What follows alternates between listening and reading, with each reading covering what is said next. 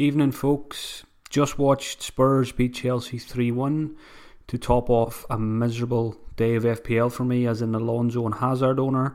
Hazard picked up a nice yellow card, no returns. Uh, it's just been an absolute nightmare today with uh, Maddison red card. Just summed up my day. Changed changed to Aguero captain this morning as well. So uh, less about how my day is going and more about uh, Tottenham against Chelsea going to try and keep this to around five minutes. I'm not sure how long it's going to go, but this is just a test, really, just the first of these eye test podcasts, mainly for those who don't get to watch the game and maybe won't get to see the highlights either. So I'm, I'm kind of keeping that in mind with what I'm saying. So first of all, there was no surprises in the team lineups. Barkley was on the bench again. Uh, he did come on late in the game. And for Spurs, Lamela was on the bench as well, and it was interesting. Vertonghen was on the bench as well for Spurs, so he's made a he's made a quicker recovery than expected. So we should see him back in the in the starting lineup soon. Spurs Spurs right from the first minute, Spurs Spurs bossed Chelsea all over the pitch. Uh, was no surprise to see them run out three one winners. Uh, could have been even more really. Chelsea, the, the gulf between the two teams was just unbelievable today. Um, Spurs gave Chelsea a lesson. Um, the best the best player on the pitch um, was Heung-min Son from an FPL perspective as well. He was the one that stood out most to me uh, alongside Eriksen. Son was Son played uh, centre forward really for the most part. More often than not, he was playing further ahead than Harry Kane was. Kane was dropping pretty deep again, uh, but Kane did have a very good game as well and got his goal um, but Son, yeah, Son, I think Son got awarded man of the match as well, deservedly so. He caused Chelsea havoc uh, in defence. They just couldn't handle his pace, and he was in his goal was was excellent. But it was it was excellent, but the defending was very poor as well. Jorginho couldn't get near him because of his pace, and David Luiz, I don't know what he was doing. He just decided to run past him and let him go go through. So Son uh, superb performance, and he's he's going to be going straight onto my FPL watch list this week. Uh, I mentioned Eriksen again. You know he hasn't played a lot recently because of the stomach complaint he's had, but he was you know he was excellent today. Two assists. Uh, the first one for Alli's header, and the second one was just a, a simple pass to Harry Kane. Um, Eriksen could have had even more assists. There was there was two occasions where Son uh, Son missed chances which he could have scored, and both of them would have been Eriksen assists as well. So Eriksen created four or five very good chances. Um, and with with Dier and Sissoko playing playing in the defensive midfield role, it gives Eriksen the license to roam, and, and you could see that in the game today. Uh, Eriksen was very creative uh, and could have had a bigger points points haul.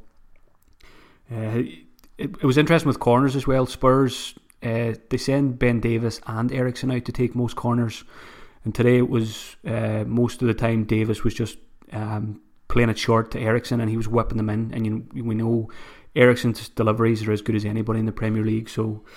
Yeah, Eriksen looks a really good option again now. Especially a lot of us are looking at Spurs for game week 15.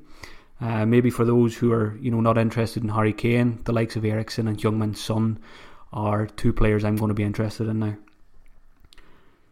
As I said, Kane got his goal. He should have had a second. He had a very good chance that he he blazed over the bar. He should have had a brace, um, and he had another he had another few chances as well. Long, mostly long range efforts, but again, good signs. Uh, that's what we want to see from Harry Kane uh, ahead of the busy Christmas fixtures.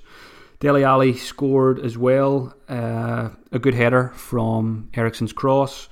And again, Alli could have had a, had a brace as well. He was very close to getting a second goal. He just missed, missed by a couple of inches, and that would have been a Harry Kane assist as well. So all in all, it was all about Spurs. And you know, if you watch that game without knowing anything about FPL or this season gone by, there's only one team you'd be looking at for FPL, and that's Spurs. Uh, Chelsea were awful. Uh, I mentioned their defence was awful. Their goalkeeper was questionable as well for the first two goals. Um, Hazard was very quiet. He had one decent shot from distance, um, but didn't really threaten too much. He had two penalty shouts. Probably should have been awarded one of them. Uh, the, he was he was brought down by Foyth. Um, that one probably should have been a penalty, but the Sissoko one I think would have been very soft. So he got his yellow card as well, which was actually a pretty soft yellow card, but it was it was out of frustration more than anything else. Um, Alonso didn't threaten at all, really going forward. Uh, he was very quiet as well, which is you know slightly worrying. But again, it's it's only one game and it's against Spurs, so I wouldn't be worried too much about Alonso.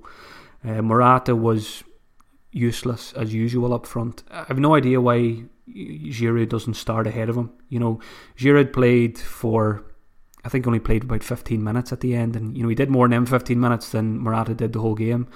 Uh, all he does is get caught offside, Morata, which is terrible for his bonus if he does manage to score. I think he's been caught offside more than any other player in the Premier League this season.